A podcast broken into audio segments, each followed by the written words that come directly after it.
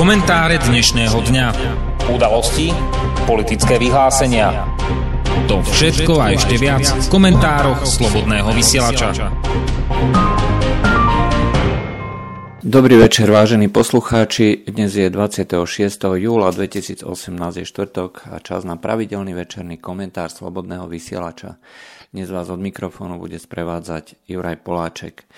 Včerajšia schôdzka Donalda Trumpa a Jean-Claude Junckera, predsedu Európskej komisie, priniesla to, čo sa očakávalo, veľké reči, sluby, ale v skutočnosti e, relatívne e, žiadne e, výsledky, pretože to, čo sa slúbilo, je viac menej buď malé, malý úspech, prezentovaný obidvoma stranami ako veľké víťazstvo a na druhej strane je vo veľkej miere aj nerealizovateľné.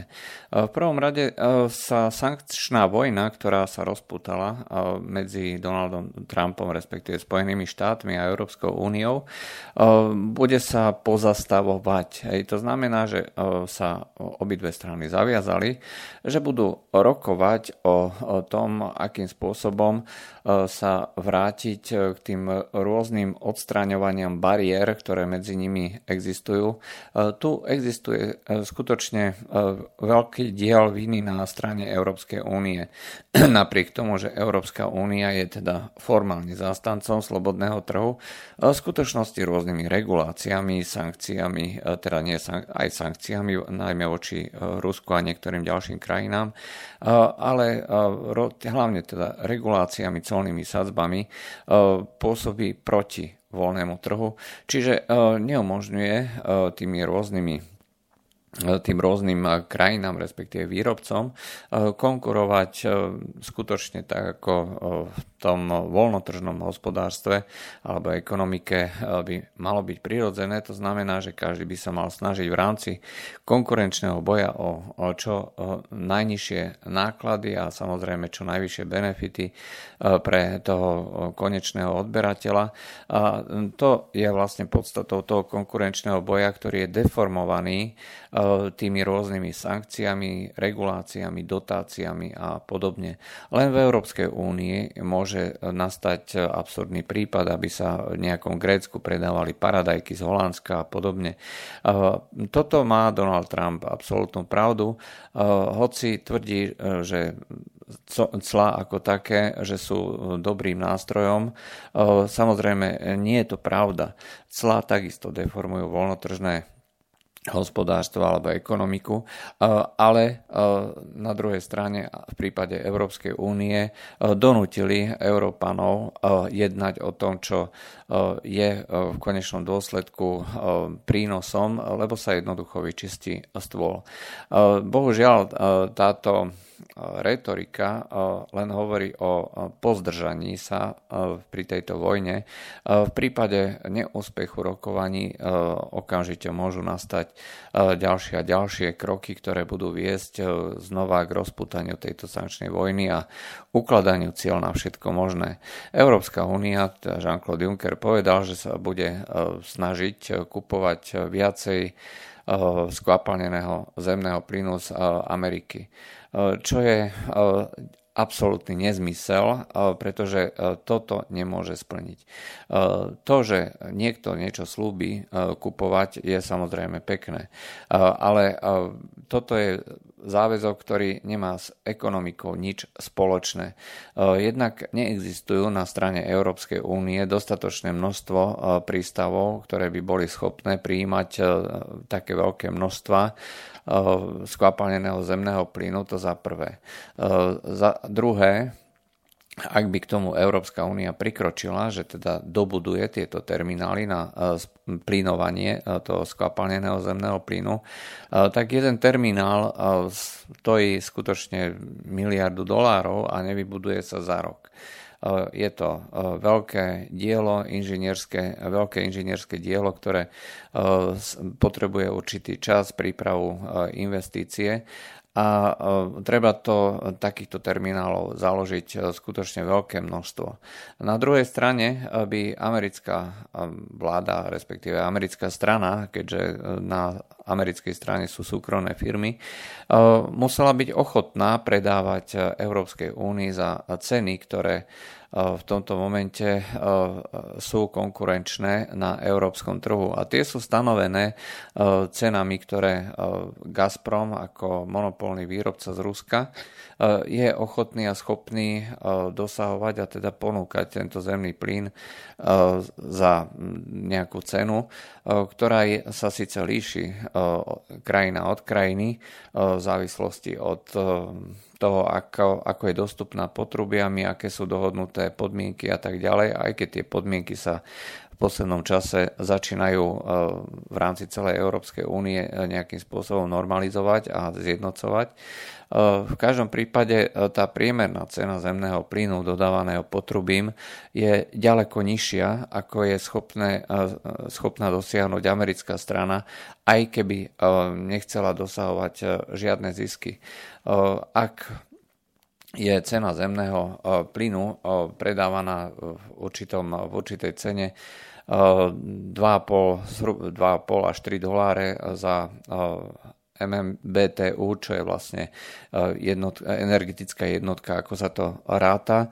Po ďalších pridaniach jednotlivých cien, to znamená doprava,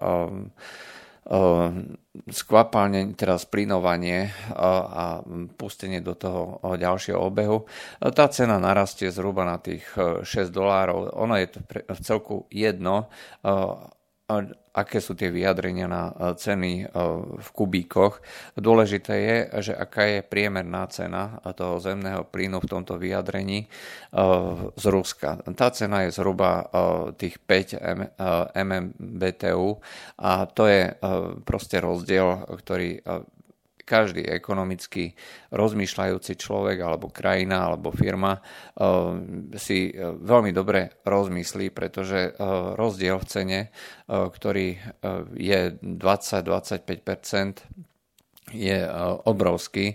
Tu nehovoríme o, o nejakých ponukách, kde by sa bavili ľudia v nejakých miliónoch dolárov, ale hovoríme o miliardách dolárov.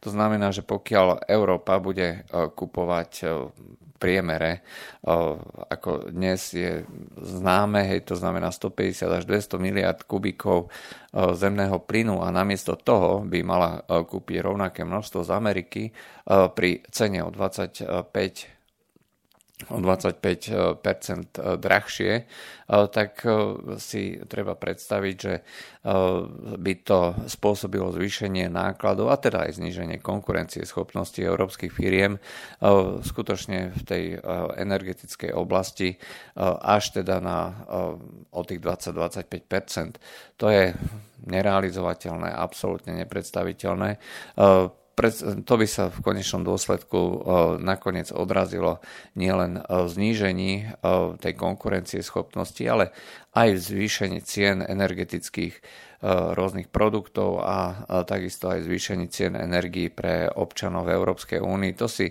žiadny politik jednoducho na svedomie nezoberie a preto vlastne tieto sluby o tom, že Európa bude dovážať viacej skvapalneného zemného plynu stoja na vode. To môžu robiť len politici, ktorí absolútne ignorujú nejakú vôľu voličov, ale pokiaľ samozrejme tí voliči im dajú mandát a povedia, že fajn, my nechceme ruský plyn, ktorý je teda o 20% lacnejší, 25% lacnejší a dávame tejto politickej strane alebo nejaké reprezentácii mandát na to, ak by kupovala drahší plyn, tak samozrejme v takom prípade je to možné a akceptovateľné. A o tom je demokracia demokracia. Voliči sa môžu rozhodnúť, či im stojí takéto niečo za um, tú obeď ale eh, bohužiaľ eh, ukazuje sa skôr, že voliči sú naopak veľmi nespokojní s takouto politikou. A treba z pobalských krajinách, kde eh, táto nálada kupovať americký plyn je najvyššia teda zo strany politikov, tak obyvateľia to väčšinou riešia skutočne hlasovaním nohami, odchádzajú z týchto krajín a tie krajiny zažívajú extrémne veľký úbytok obyvateľstva, mimochodom na úkor zvyšovania podielu toho proruského obyvateľstva, ktoré má inak ďaleko menej práv ako všetci ostatní občania v celej únii. O tom sa samozrejme nehovorí, ale takto je to Takto je to všade vo všetkých krajinách. To znamená, že musia si veľmi pozorne tí politici rozvažovať a v tých západných krajinách si to skutočne aj takto rozvažujú nie sú ochotní, hlavne teda v Nemecku, venovať svoju prosperitu a svoju životnú úroveň napriek všetkým tým pekným vyhláseniam Spojeným štátom. Čiže budú robiť všetko možné, aby sa tomuto vyhli, pokiaľ teda Amerika nedostane k dispozícii nejaké nástroje, pomocou ktorých by dokázala tieto, tieto krajiny v úvodzovkách presvedčiť. Nie je to samozrejme možné spraviť okamžite. Museli by v tomto momente všetky európske krajiny zmeniť svoje investičné priority a museli by začať budovať tie plynové terminály hromadne po celej západnej Európe, tak aby bolo možné príjmať americký plyn. Tu je otázkou iná vec, či vôbec bude americký plyn dodávaný do Európskej únie. Ak hovoríme o tom, že niekto bude dodávať z Ameriky nejaký zemný plyn, tak hovoríme, že musí byť konkurencieschopný alebo aspoň čiastočne konkurencieschopný. To znamená dodávať za ceny, ktoré sú z hľadiska zisku relatívne bezvýznamné to znamená, že žiaden významný veľký zisk nebude dosahovaný z hľadiska týchto európskych predajcov, teda amerických predajcov. Ten trh, plynový trh, ktorý je momentálne zaujímavý, tak ten je v juhovýchodnej Ázii pre dopravcov je výhodnejšie zaparkovať loď niekde uprostred oceána, či už Tichého alebo Atlantického a čakať na ponuky, ktoré sú z veľkej časti ďaleko vyššie práve v tej juhovýchodnej Ázii, kde e, sa stávajú e, tie e, príležitosti, obchodné príležitosti ďaleko lukratívnejšími než v Európe. A preto je celkom logické, že nejaký norský plyn nebude dodávaný tým svojim partnerom, dajme tomu v tej západnej Európe alebo americký plyn e, do západnej Európy, ale bude dodávaný tam, kde títo predajcovia dosahujú najvyššie zisky, čiže v juhovýchodnej Ázii. A bez ohľadu na to, aká bude štruktúra pripravenosti e, tohto skvapalneného zemného plynu, e, tak e, to nebude americký plyn s veľkou pravdepodobnosťou, ale bude to skôr nejaký iný plyn, ak teda by bolo možné takéto čosi dodávať a dosahovať. Tie prípady, že z Ruska prichádzajú či už do Španielska, alebo do Anglicka, alebo do iných krajín, e, prichádza už dneska aj skvapalnený zemný plyn, ukazujú, že ten globálny obchod e, jednoducho nepozerá na tie politické priority, ale e, sa ten plyn správa ako normálna komodita, kde keď sa nejaká vláda zaviaže alebo chce kupovať tento zemný plyn, tak nakoniec to kúpi od toho, kto dá tú najnižšiu cenu. To, že to bude mať hlavičku americké americkej firmy vôbec neznamená, že to bude e, skutočne aj americký zemný plyn. Môže to byť kľudne katarský plyn, môže to byť e, kľudne aj e, plyn, ktorý pochádza z Ruska, z prostredia toho polostrova Jamal, kde je obrovská fabrika na skvapalňovanie zemného plynu a zároveň, kde sa stavia alebo pripravuje stavba ďalšej.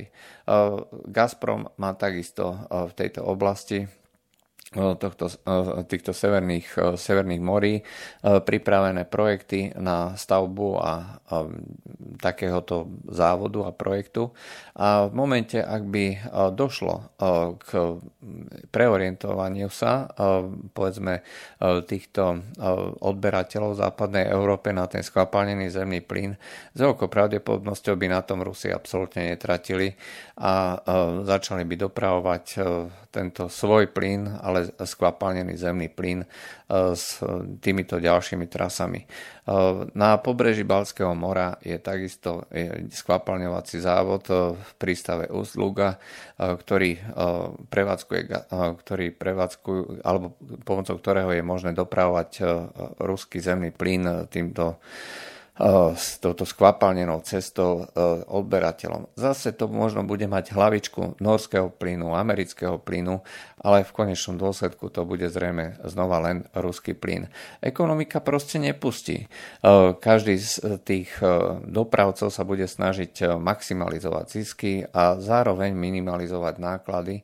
To znamená, že ten svoj plyn radšej predá niekde, kde je to výhodnejšie a tým odberateľom, ktorí chcú za každú cenu ten drahší plyn, než je ten potrubný, tak dodajú čokoľvek, čo je možné kúpiť lacno a čo, ich, čo vlastne len stojí, ich stojí výmenu faktúr. To znamená zaplatiť cez internet nejakú dodávku zemného plynu niekde z Ruska do dajme tomu do Polska alebo do inej krajiny. Toto všetko len hovorí o tom, že všetky vyhlásenia tohto typu sú skutočne len mlátením prázdnej slamy a reálne neprinášajú prakticky nič. Na pozadí celého tohto procesu sa ukazuje, že pokiaľ nedôjde k nejakému skutočne drastickému obmedzeniu všetkého možného, ako sa teraz chystá v Amerike, kde sa momentálne snažia navrhovať jednu várku zákonov proti Rusku za druhou. Tie várky by sa mali týkať ruských cenných papierov, úverov, štátnych dlhopisov, akýchkoľvek projektov, nielen energetických, mali by sa vzťahovať sankcie na všetko možné. Amerika ústami kongresu a rukami kongresu sa snaží vyslovene preťať Rusku akékoľvek investičné a iné možnosti, ktoré by umožnili komunikovať hlavne teda so západnou Európou. Krajiny, ktoré sú suverénne a ktoré dokážu existovať aj bez Ameriky, bez amerických nariadení, samozrejme tieto rôzne vyhlásenia, rôzne zákony, americké zákony budú ignorovať a budú naďalej komunikovať s Rusmi. Tým to vlastne vytvorí eh, len eh, bližší, bližšiu investičnú a hospodárskú spoluprácu, hlavne teda s krajinami Ázie. Naopak ale sa preruší veľká časť spolupráce s európskymi krajinami. Čiže tu vidno takú dvojcestnú snahu, jednak snaha administratívy Donalda Trumpa tlačiť na Európsku úniu, aby viac menej e, zvýšila tú hospodárskú spoluprácu, ekonomickú spoluprácu, e, hlavne čo sa týka e, európskeho dovozu z Ameriky. A na druhej strane snaha kongresu, kongresmenov, ktorí sa snažia prekaziť doslova tým negatívnym spôsobom akokoľvek spoluprácu, hlavne teda s Ruskom. Donald Trump si tvrdí teda, že je proti tomu plynovodu Nord Stream 2. Zatiaľ sám o sebe ako jeho administratíva neprijala nejaké zásadné stanoviska. Zdá sa, že pokiaľ k niečomu dôjde, tak to bude hlavne teda zo strany tých zákonov kongresu, ktoré chystá kongres, kde sa ústami jednotlivých kongresmenov posielajú smerom do Ruska vyhrážky skutočne až toho vojnového rázu. Ale Napriek tomu ten projekt pokračuje ďalej. Ako hovoria správy, tak e, už začalo vlastne pokladanie potrubia toho Nord Stream 2, čiže na konci roku 2019 by mal byť, otvore, e, by mal byť otvorený a uvedený do prevádzky. E, v tomto momente je tento projekt teda už v takej fáze, v tej realizačnej fáze. Tým, že je to projekt plne ruský, to znamená, že majetkovo je to ruský projekt, až nakoniec, kým dôjde na to, že dodať plyn, tak tam, tam nastane vlastne aplikácie tých rôznych európskych zákonov. E, až po pobrežie e, Nemecka si s tým vlastne Gazprom môže robiť prakticky čo chce. Či dokáže Európska únia, respektíve na základe tlaku Spojených štátov Európska únia to zakázať, to ešte v tomto momente nevieme. Zo strany Nemecka aj vzhľadom na to, že Nemecko teda chce byť naďalej konkurencieschopné a chce naďalej znižovať závislosť na tých rôznych uholných elektrárniach, atomov atomových elektrárniach. Jednoducho zemný plyn eh, potrebuje. Pri tých množstvách, o ktorých sa eh, Nemecko baví alebo rozmýšľa, tak by jednoducho vyšlo eh, to kupovanie z Ameriky podstatne drahšie a zrejme Nemci si tú realitu veľmi dobre uvedomujú a uvedomujú si, že ak by sa mali spoliať čisto len na americký zemný plyn, tak s veľkou pravdepodobnosťou by nastalo by mohlo nastať obdobie, kedy by ten zemný plyn jednoducho k dispozícii nebol. A to by znamenalo E, krach e, celej tejto e, ekonomickej a energetickej politiky Nemecka alebo vôbec tých vyspelých krajín.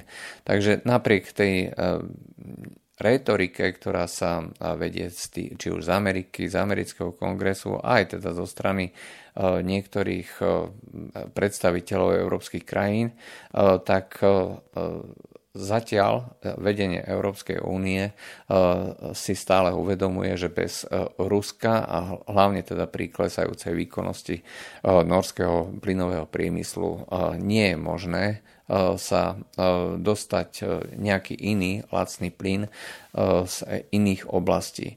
Projekty, ktoré sú k dispozícii, či už je to projekt plynových dodávok zo Severnej Afriky alebo z levantinského bazénu, čo je vlastne novo otvorené pole pri pobreží Izraela, tak zrejme v najbližšom období nebude viesť k nejakému výraznému konkurenčnému boju medzi tým ruským plynom a medzi tými ďalšími. A nakoniec toto predsa nie je cieľom Spojených štátov, eh, aby vytvorili energeticky eh, bezpečné dodávky plynu do Európy. V skutočnosti, a to už sa hovorí veľmi dlhú dobu, celá táto kampaň Ameriky je len o tom, aby prinútili Európanov doslova za akúkoľvek cenu kupovať americký zemný plyn. To, že to chcú robiť Poliaci, to, že to chcú robiť povalské krajiny, nás skutočne nemusí zaujímať, pretože ich politická reprezentácia je eh, v určitom slova zmysle šialená a je im absolútne jedno, eh, že čo to bude znamenať pre tých jednotlivých občanov tým, že ich vlastne nútia kupovať drahšie tie energetické produkty, viac menej tieto náklady dávajú na plecia týchto jednotlivých, jednotlivých obyvateľov. To ale samozrejme nie, nie je riešenie, ale ukazuje to tiež ten vzťah Spojených štátov a vzťah tých jednotlivých európskych krajín, respektíve celej Európskej únie. Spojené štáty nás jednoducho nepovažujú za ekvivalentných partnerov, ale považujú nás viac menej len to, ako považovali treba z v 19.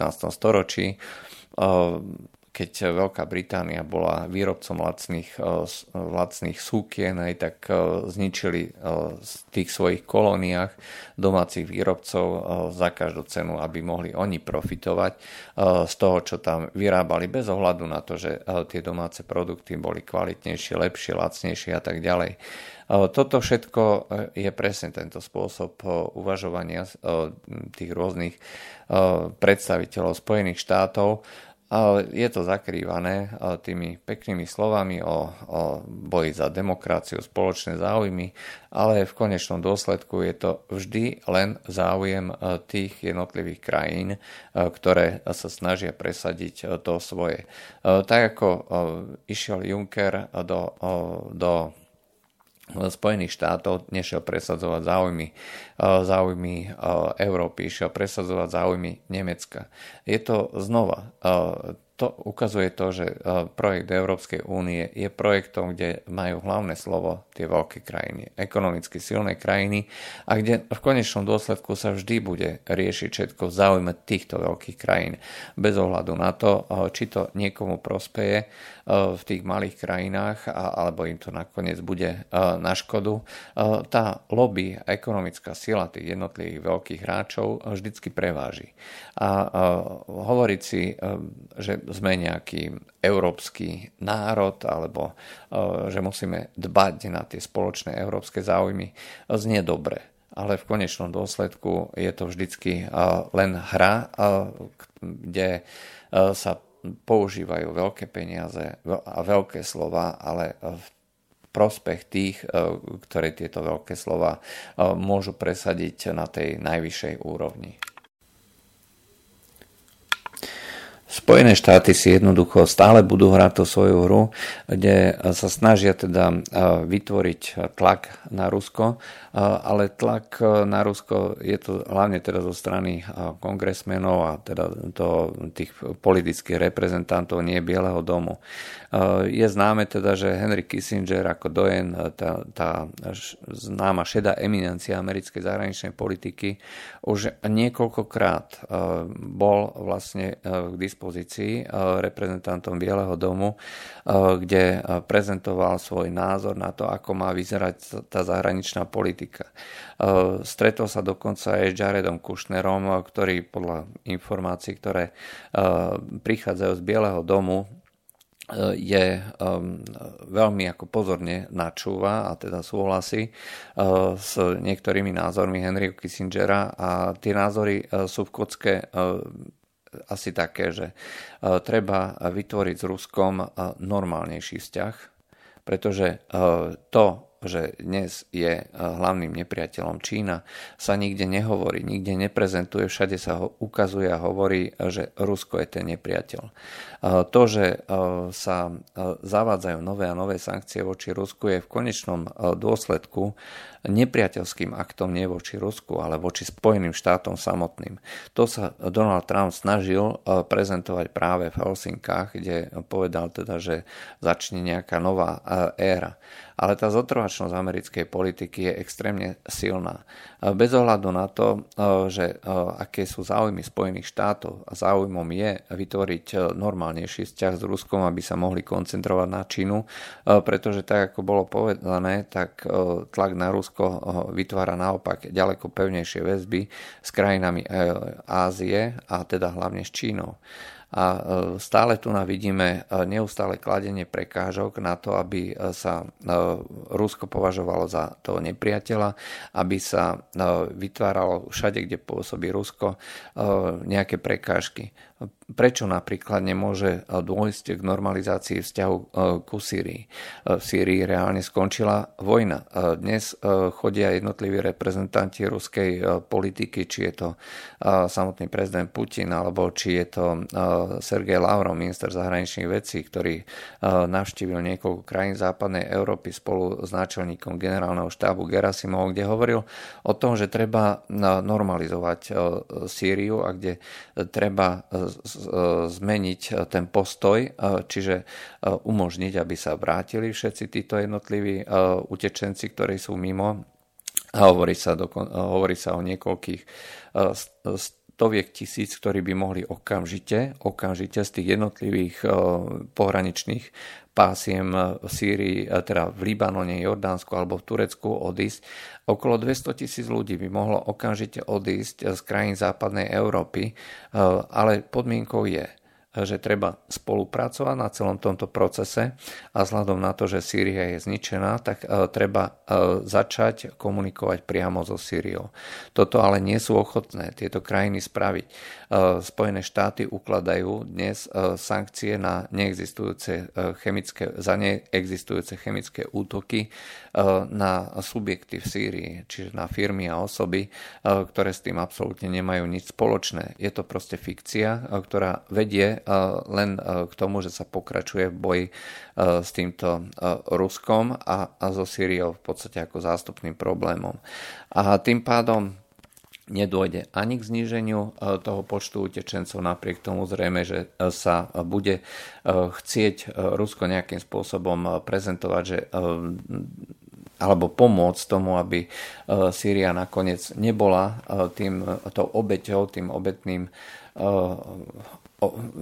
tým hráčom, teda tou figurkou, ktorú obetujú tie západné krajiny. Vyzerá to tak, že presne ako v prípade palestinských Arabov, ktorí boli používaní celé 10 ročia tými arabskými krajinami ako nástroj na tlak voči Izraelu, budú aj títo utečenci používaní ako nástroj na využívanie toho, že sa stále môže tlačiť na Sýriu, stále sa môže obviňovať z toho, že sú tam porušované nejaké ľudské práva a že je tam možné a že ich treba jednoducho ďalej podporovať.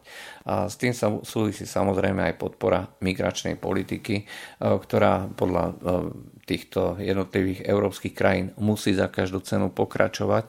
A e, toto je takisto jeden z príkladov, pretože v tomto momente, ak by sa povedalo, teda, že Syrii vojna skončila a utečenci, ktorí dostali azyl, eh, majú, musia teda odísť, pretože takto fungujú medzinárodné pravidlá, eh, tak by sa ukázalo, že tie medzinárodné dohody sú skutočne vymáhateľné a jednoducho platia a nie podľa toho, ako si myslia tí jednotliví reprezentanti toho ja neviem, neomarxistického liberálneho krídla, ktorí dneska vedú Európu a ktorí naopak chcú presadiť stovky miliónov migrantov v, nejakej, v nejakom výhľade desiatok rokov.